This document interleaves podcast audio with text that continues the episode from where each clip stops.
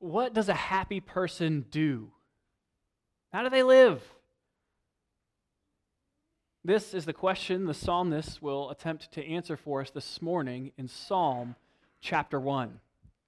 This is a wisdom psalm, and so in it we are presented with stuff that looks a little bit like wisdom literature.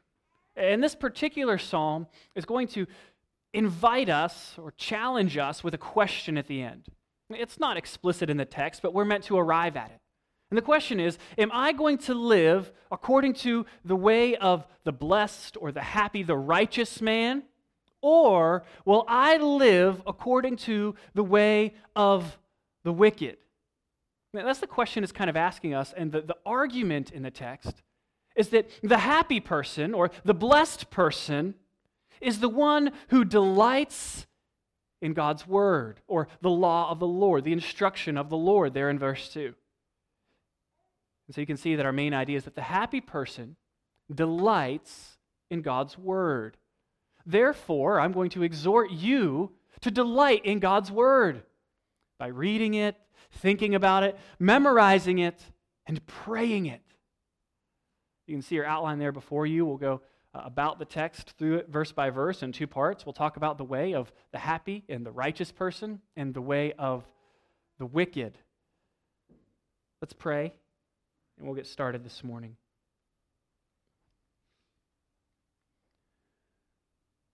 Father, we ask that you would quiet our minds, you would help us to open our ears so that we might hear,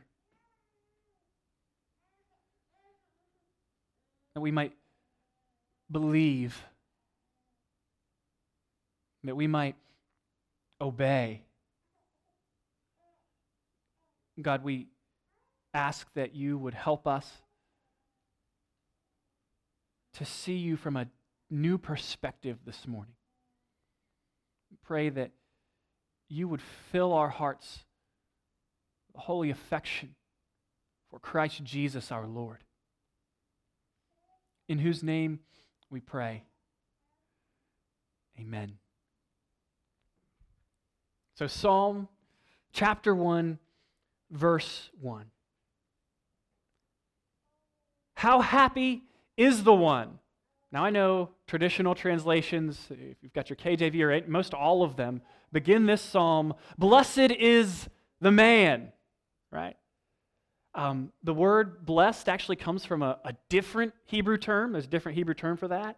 Um, it works here, but I think it, it makes it a little fuzzier what the psalmist is saying we always make this really hard and fast distinction between like blessedness and happiness, and, and they're, they're kind of close together in meaning. At any rate, the word, if we just translate it woodenly, should actually be happy. And so I'm, I'm glad that the CSB did that for us here. I'm going to switch between the two throughout the sermon just because that's how I think of it in my mind. And so if it helps you to go blessed there, be my guest. Uh, if, if not, you can go with happy. But that's what, I'm, that's what I'm referring to is this person in chapter 1, verse 1, is the happy person. Blessed is the man. Happy is the person. Happy is the one. And that, that piques our interest right away. The happy person does what? Who is it that's happy? Right, as I said earlier, this is a question that is of great interest to us and to our culture. There are hundreds and hundreds of articles and books on the topic of happiness. It's like 23 ways to be happier, the happiest project, happiest, happiness project. There were any number of other titles I came across this week. And all of them seem to put an emphasis on uh, changing particular habits and, and looking within to yourself, changing thinking a little bit. That's not what the psalmist is going to lead us to do. Yes, he will suggest some habits that might change. But he's going to, to ask us, he's going to say, the happy person isn't the one who's, who's looking within to find their inner goodness and bring out their greatest potential. He's going to tell us not to look within, but to look without. Not to look to self, but to look to the God we were made to worship.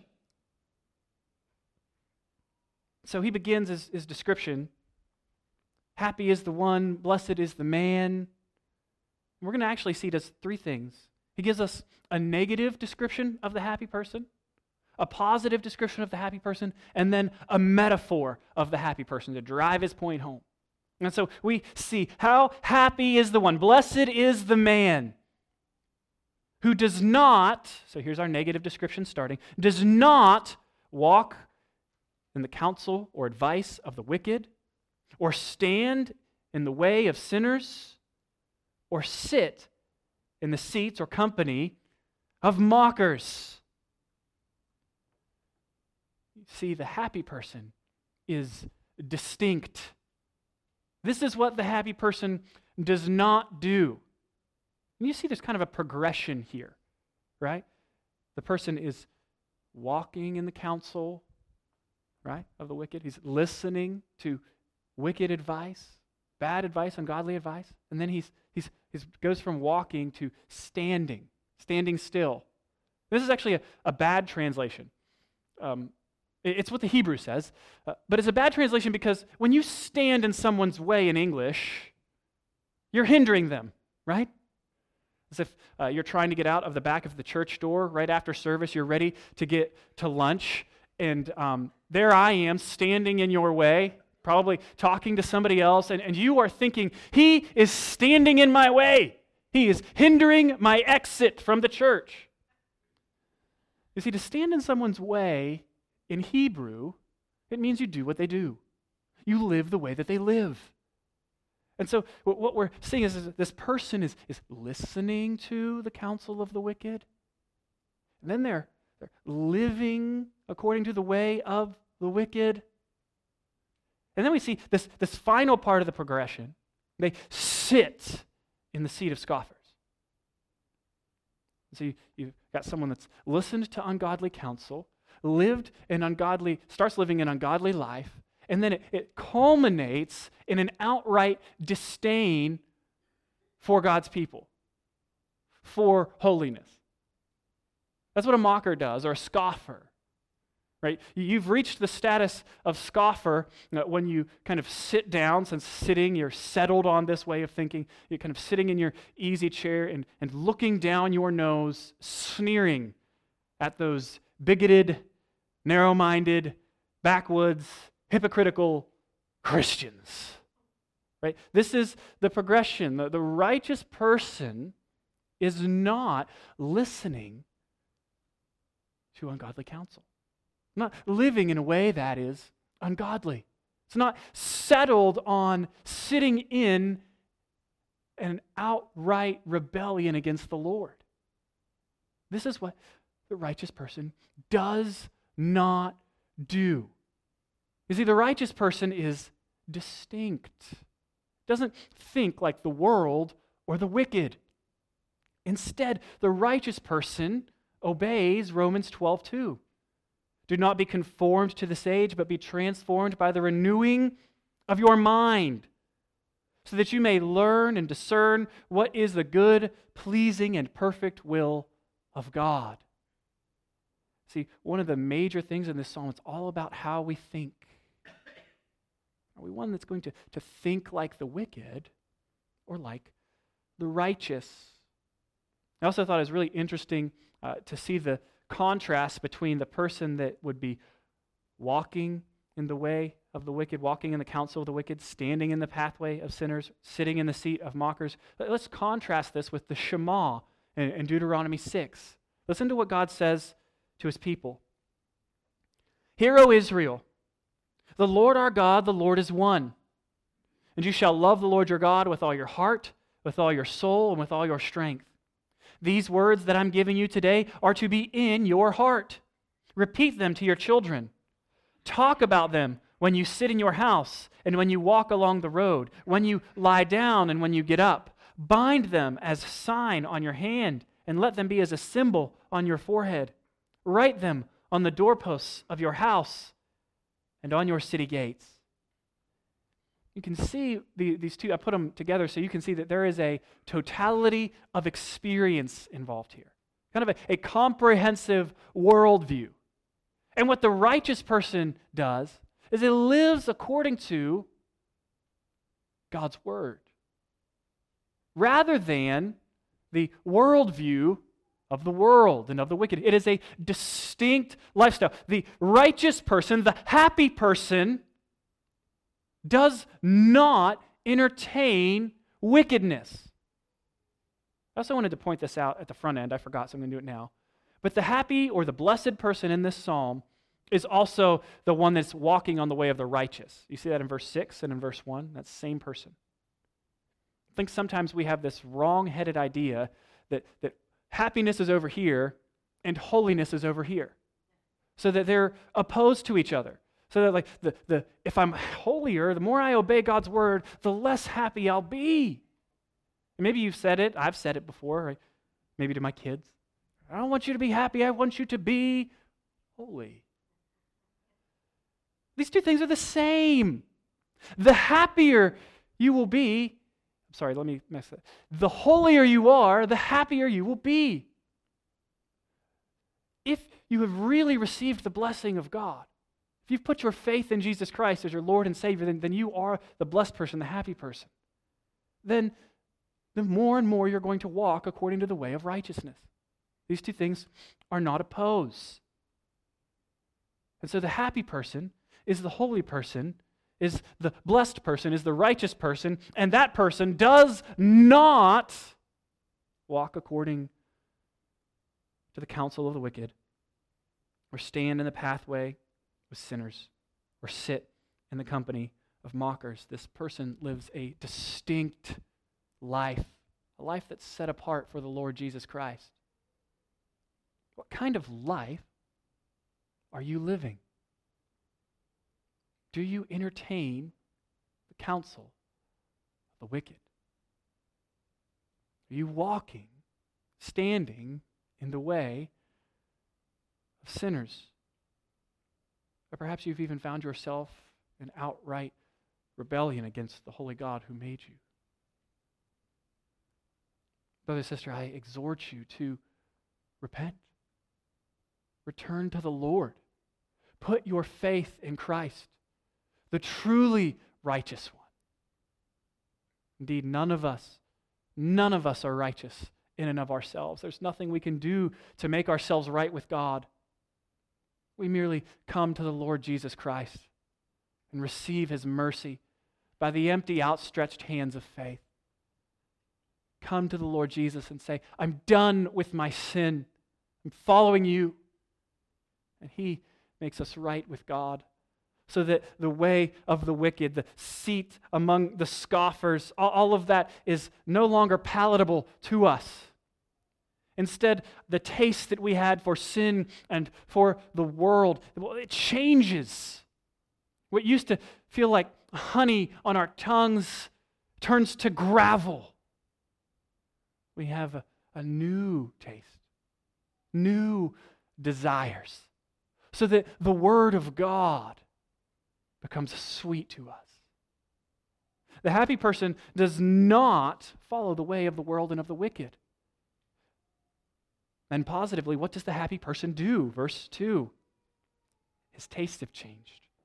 Instead, his delight is in the law of the Lord or in the Lord's instruction. The word there's Torah.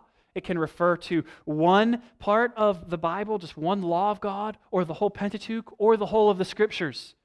Here it refers to the whole of the Scriptures, anywhere we find God's Word. Instead, the happy person's delight is in the law of the Lord. And this is really interesting because in Hebrew poetry, especially in the Psalms, you, you see that there is a parallelism that's built in right? It typically teaches us what's going on. It helps to emphasize um, and get the point across. And, and so, what kind of what, let me, what we expect here is antithetic parallelism. That sounds really fancy, but let me try to show you what I mean. So we see uh, Happy is the one who does not walk in the counsel of the wicked, stand in the pathway with sinners, or sit in the company of mockers. What we expect is, rather, blessed rather, is the man who walks in the counsel of the righteous, stands in the way of the godly, and who sits in the seat of the praising, or, or, or something like that. You see how they're different? That's not, that's not what we get here. Instead, we get something unexpected. We have a, a break, an intentional break from that literary pattern. And it's, it's so that the, the author can put the spotlight on this one thing. It's as if he's saying, hey, this is what the righteous person doesn't do, doesn't do, doesn't do. This one thing is what the righteous does. This one thing is what the happy person does. There's one criterion you need. And if you have this, you have everything. So, well, what is it? His delight is in the Lord's instruction. And on it, he meditates day and night. This one thing, we delight in God's instruction, is what the happy person does. The happy person delights in the law of the Lord because to delight in the Word of God is to delight in God Himself. It is in God's Word. It's through God's Word that He has revealed Himself to us. It is in His Word that He tells us what He is like. It's in His Word that He tells us how we can know Him and love Him and worship Him. It's in His Word that He tells to us the greatest story in all of human history the story about how the creature rebelled against the Creator, how you and I sought to de God God and put ourselves in His place on the throne. The story about how instead of executing us on the spot, made a promise. It was progressively fulfilled throughout the pages of Scripture. It was ultimately came to, to pass with the arrival of the Lord Jesus Christ, who is our Lord and our King, who was the Word, is the Word in the flesh, the fullness of God in a man. We get the story about how he went to Calvary's cross and died the death that you and I deserve to die.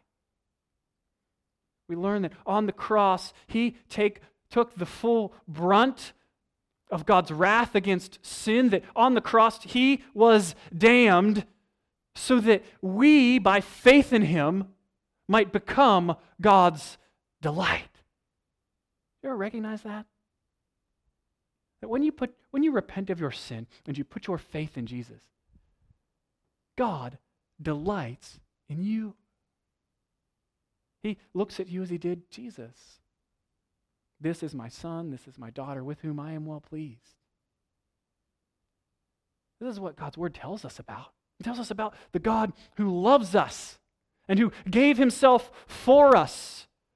The God who hates evil just like you and I do. The God who hates suffering just like you and I do. The God who hates death just like you and I do. We learn about the God who's defeated death, who offers resurrection and eternal life in his presence to all who come to him in faith.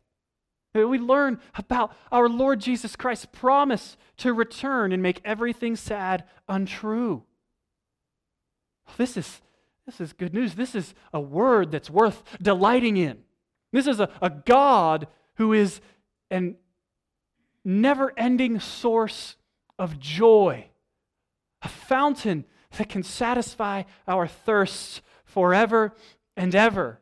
When, when you realize when we read this word and we learn about who our God is and how he has loved us and how he has chosen to delight in all those who come to Christ Jesus, we cannot help but to delight in him back. We cannot help but to love him back. Right, First John 4:19. We love because he first loved us. And that's in the context of loving one another within the church but it also demonstrates that the reason we love God is because He loved us. There was nothing lovely in you or me that caused God to save us. We were dead in our sins without hope. And He brought us grace and gave us the gift of faith. We can delight in Him. When you, when you come to know the Lord Jesus Christ, all the inferior joys of the world, they become very small. And they are supplanted by a superior happiness that comes from knowing the Lord Jesus Christ. so that you can say, along with the psalmist in verse 7 of chapter 4, You, God, have put more joy in my heart than they have when their grain and wine abound. They might be having a, a big festival with all kinds of flourishing, but the joy, the happiness that you've given to me, God, is greater. We can say with the psalmist, chapter 119, verses 1 and 2 How happy are those whose way is blameless, who walk according to the Lord's instruction. Happy are those who keep his decree and seek him with all their heart. God changes us so that we desire Him, so that we delight in Him. And we delight in Him by delighting in His Word. Part of delighting in God's Word is knowing what it says. The psalmist delights in God's Word by meditating on it day and night.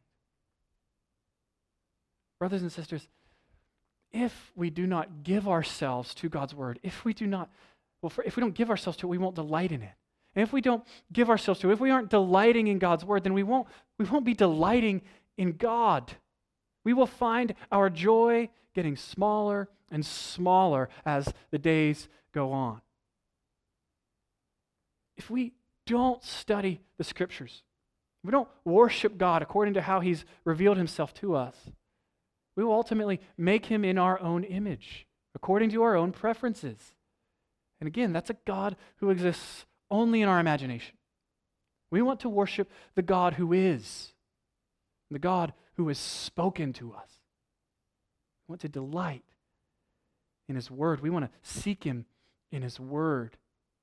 And part of how the psalmist says to do this is by meditating on His Word day and night. And the word meditate, uh, I think most of us think of Eastern meditation when we hear this word. In Eastern meditation, Eastern thought, you, you empty your mind is the goal of meditation, right? Home, just think of, of nothing. Maybe you, you chant sometimes to make sure your mind is clear. Biblical meditation is the exact opposite of that. The idea is to fill your mind, to, to think deeply on God's word.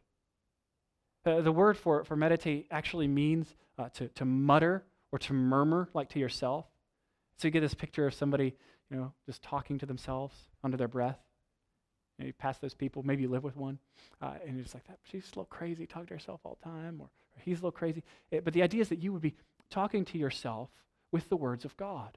And this is a people, I think the image is really neat. They didn't have the scriptures readily available to them. And so what did they do? They committed it to memory. So you can imagine a, a Hebrew, you know, just reciting to themselves, maybe the Shema, Hear, O Israel, the Lord our God, the Lord our God is one. You shall love the Lord your God with thy heart, with thy soul, with thy strength. Just getting this into themselves. Perhaps a more poignant image would be uh, of cows, right? We have cows right across the street here. Um, I'm not great on the study of cows. I'm sure there's a, a better word for it. But I, I, think that they have like four ish stomachs, give or take. I think it's four. Um, but if you've ever seen a cow eat, what, what will happen is uh, he puts his head down, right? picks up some of that grass, brings his head up, that jaw goes, chews it up, and then you see the, mm, right, down in. And if you watch and you just wait a little bit, what happens is eventually back up into his mouth, starts chewing again. Right? Call it chewing the cud, I think. This is, this is the image we should have of what it means to meditate on Scripture. That we would be thinking deeply on it, that we would be digesting it, and so the exhortation right here is to, to, to be cows, right? I want you to be Christian cows where you are constantly digesting and feeding on the Word of God. And you say, okay, okay, okay. Uh, I get that practically, but how, how do I, I mean, how do I do this? What does it look like? Really simply. Read your Bible. Might seem like a lazy application to some of you, but it's an important one. Far too many Christians do not read their Bibles, and they do not know what the God they claim to worship is like at all. And instead, they allow counsel of the wicked to inform their ideas about God. Friends, read your Bibles. Read them. a lot. And enjoy doing it. Don't just do it to, oh, I got to check this off. It's good to have spiritual disciplines. Yes, do that. Make it a priority. Start there. But do it. It just, it, it's appalling to me when I, I, think about sometimes I'll have conversations with people. Hey, do you, are you a Christian? Well, yeah, of course, you know. And, you know, I've, I've taken up my cross. I'm following Jesus. He's the most important thing in my life. He is the Lord of my life. How often do you read your Bible? Well, I'm just really busy. Really busy. And so, you know, just every once in a while when I get around to it. Lord of your life, huh? Really? I think the only, the only question that gets a more negative response on that one is when I ask a Christian where they go to church. Well, you know, I'm spiritual but not religious. Really? That's, this is, your, your Christianity looks really different than the New Testament. And I think it stems from not reading your Bible. Read it, learn it. You need a Bible reading plan to get started. There are, I mean, just Google, there are billions of Bible reading plans out there. If you don't like a Bible reading plan, just start in the Gospel of John, or you could just start in Leviticus, though that slows a lot of people down. Um, we're going to be there next week, Lord willing. Uh, you could come to the Psalms, but, but, but read. Read. And don't stop there. Think about what you read. Turn it over in your mind. I think something that's been really helpful to me is when I read a section of Scripture, I'll, I'll take, you know, verbatim a verse, part of a verse sometimes, and I'll just put that in my pocket to think about for the rest of the day. So, so for example, um, I've been reading through Exodus recently. So one of the ones I did was, uh, The Lord is my banner, right? Y'all remember that story? Uh, uh, the Israelites get attacked, and Moses has his arms up, and they keep falling down, and so they set him on a stone, and the other two dudes hold his arms up, and they have the victory. And at the end, they're celebrating and say, The Lord is my banner. So I just have that in my pocket and been pulling it out, pull it out during the day earlier in the week. And what does it mean that God is my banner? He's my king and that, that he's fighting for me. God, praise you. Thank you for being my, my provider and my, my protector, right? And just turning it over all day. You do the same thing, uh, Psalm 23. The Lord is my shepherd. What does it mean that the Lord is my shepherd? That, that he cares for me. He loves me. He's going to supply my every need. It means that I listen to his voice. I do what he says. We can do it uh, with, with, sermons or a larger portion of Scripture. We were in Acts uh, 27 a couple weeks ago, and Paul has that shipwreck, and he ends up on Malta. And one of the things we said uh, to summarize kind of that section was that God gets his people where he wants them, and he gives them what they need along the way. God provides. You just take that little phrase, bundle it up, put it in your pocket, write it down on a piece of notepaper, and literally put it in your pocket, type it into your phone, and you take it with you and you think about it. You process it. You learn what God is saying in His Word. And you don't stop there. Memorize some of God's Word. This gets a lot of, a lot of people hung up. It gets me hung up. It's hard. It's hard work. But, as Mama used to say, anything worth doing is hard. It's worth it. Do it. I mean, you can, you can start somewhere, just take verses that you're really familiar with. Start with this psalm, right? Like you've got verse 2 down, right? I've said it enough times. You're halfway there. It's a pretty short psalm. Memorize it. And don't, don't stop with just memorizing God's word. Pray God's word. Pray it. This, it, I, I often recognize that Christians will say, I have a hard time praying. I don't know how to pray. And my response is typically, God has showed us how to pray. Have you seen the Psalms? This book it's got full of hymns and poems and prayers.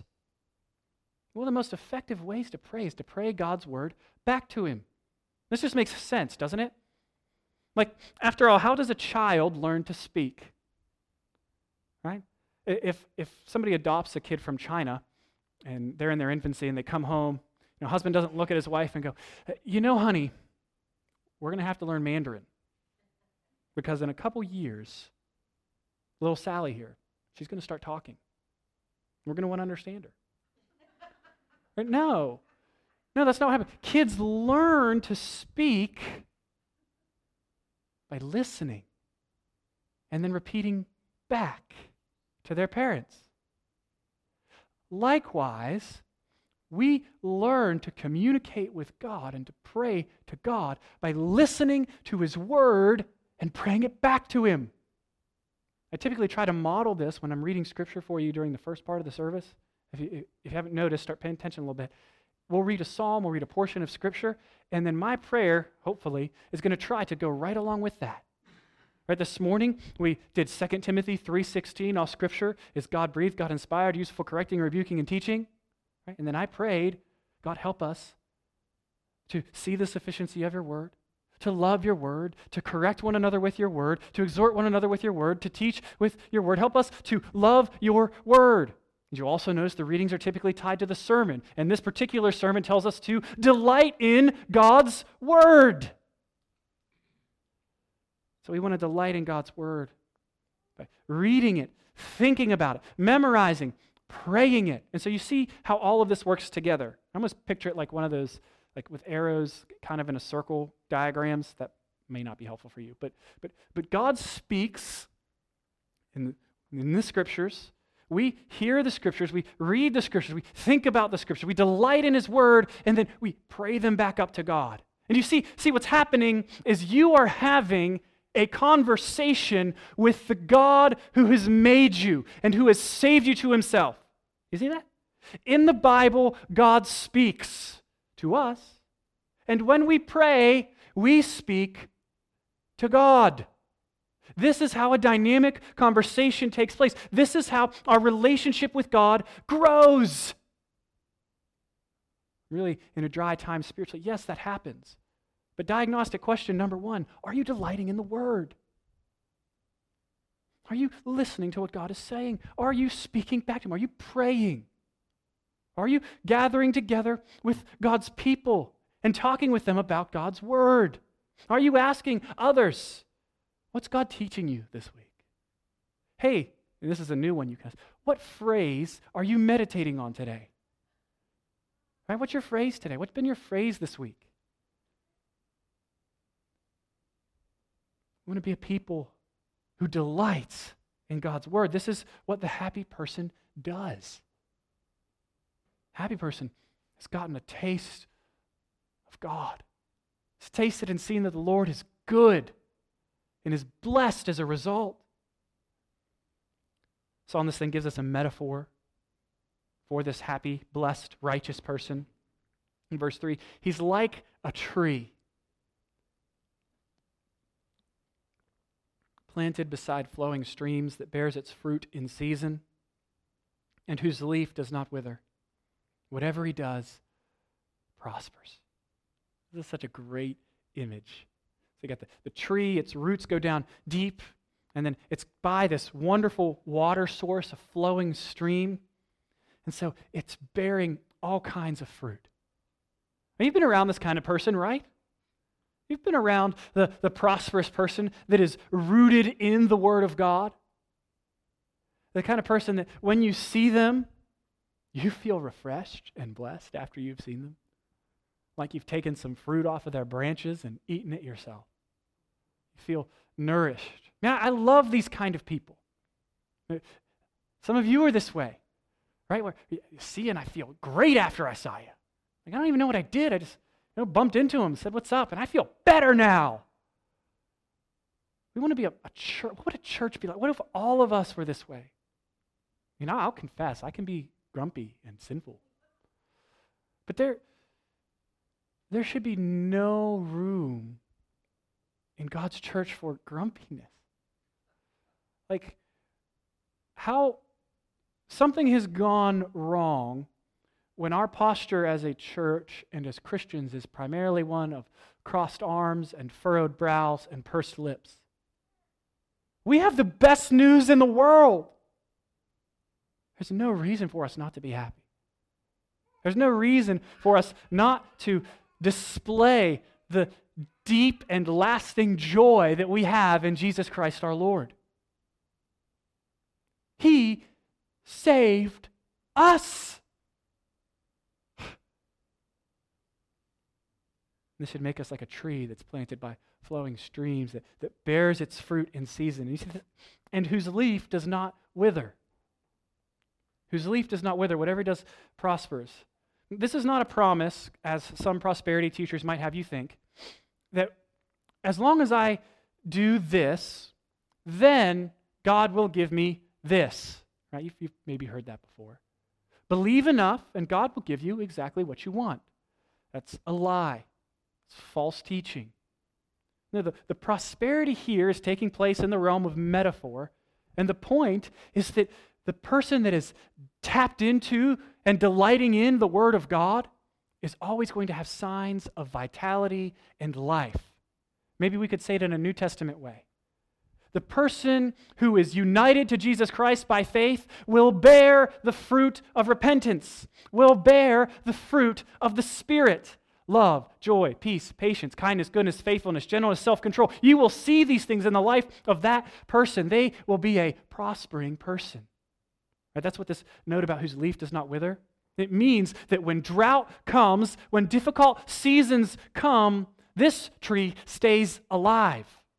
Its leaf does not wither. When someone gets cancer, doesn't wither. When a loved one dies, doesn't wither. When someone leaves the faith, discourages it, doesn't wither. When it's mocked by the ungodly, does not wither. When it's scorned, for faithfulness to Christ Jesus doesn't wither. When the job is lost, when there's not enough money, when aging ravages the body, this leaf does not wither. It prospers because it's rooted in the Word of God. It's drinking from a well that satisfies. This tree, I'm going to change the analogy. This branch has been grafted in to Christ Jesus, who is the true vine. This is a person who abides in Christ and has joy.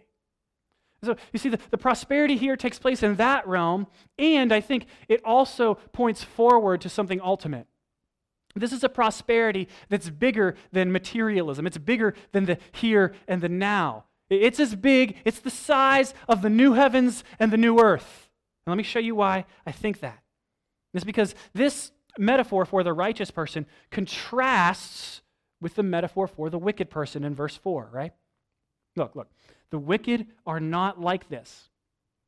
Instead, so wicked are not like a tree. They're not rooted to the word of God. They don't delight. They're not going to bear fruit in season. Instead, the wicked are not like this. They are like chaff that the wind blows away. Chaff is foreign to me, at least. Maybe some of you are old enough to remember when chaff was a thing that you were really familiar with. I'm not.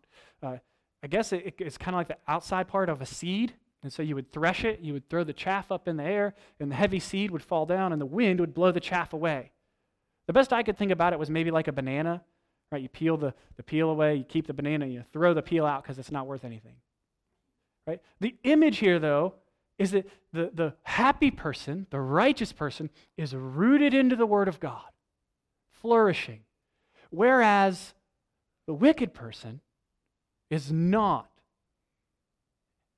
It's like chaff, rootless, weightless, lifeless.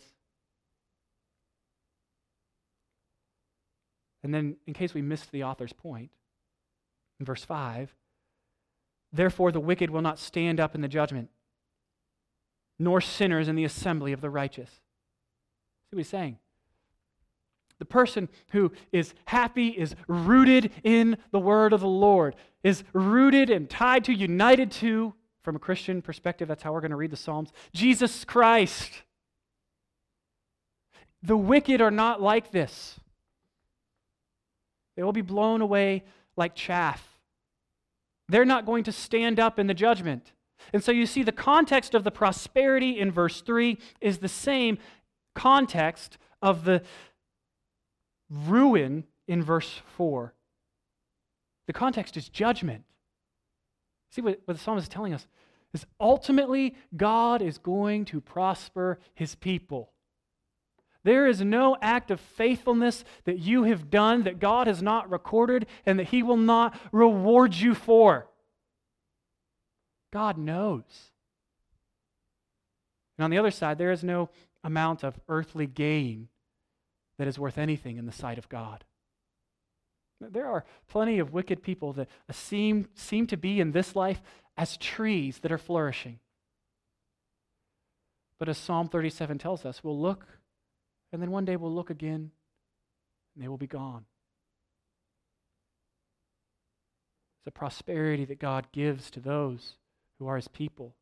And the judgment of the wicked in verse 5, it's just, he's just saying there's no leg for them to stand on. They will be rightly and justly condemned. They will be cut off from the assembly, they'll be cut off from the people of God. This is a devastating end. Hell is not relational, it's isolation under the wrath of God and away from the wonderful community that is known among his people. Verse 6 grounds the whole psalm, tells us why this is the case. For the Lord watches over the way of the righteous, but the way of the wicked leads to ruin. The Lord knows, know here is, is more relational, right? It's yada in Hebrew. There's knowing, and then there's, there's knowing, right? And uh, this is knowing. God knows his people intimately. He watches over the way of the righteous. And therefore, those people are going to be blessed and happy because they're delighting in his word, they're delighting in him, and he is going to ensure that they are happy and blessed. Whereas the wicked, the way of the wicked, it leads, leads to ruin. And so you can see the question that the psalm leads us to contemplate. Which way am I following? Which way am I going? Am I on the righteous fruit bearing path? Or am I on the path that leads to ruin? Anytime I read a psalm like this, I, if I'm being honest with myself and I think of my sin, I go, God, yes, I, I try to live according to your way, but man, I just I feel so wicked. Times when I, I do listen to the world. And I remind myself that what's, what puts me, or anyone for that matter, on the path of the righteous, what sustains me, it's not my own ability but the Lord Jesus Christ. Jesus Christ is the truly righteous one. He's the one who, without fail, delighted in the Lord's instruction. He's the one who deserved all the blessings of God. And instead, he was nailed to a tree where he poured out his blood so that chaff like you and me could bear fruit.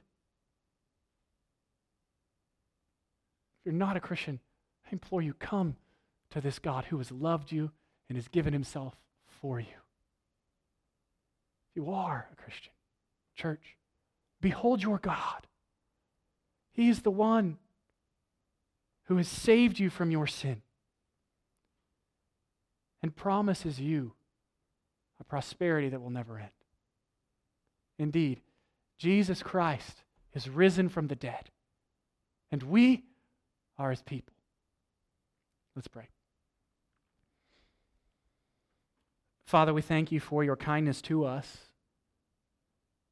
We thank you that instead of giving us hell as we deserve, you sent Jesus to take your wrath in our place on the cross so that we might have heaven, so that we might have relationship with you and your people. Indeed, by his wounds we have been healed. We thank you that he didn't stay dead but is risen again. We thank you that he is ruling even now, ordering all things in the universe according to his good will.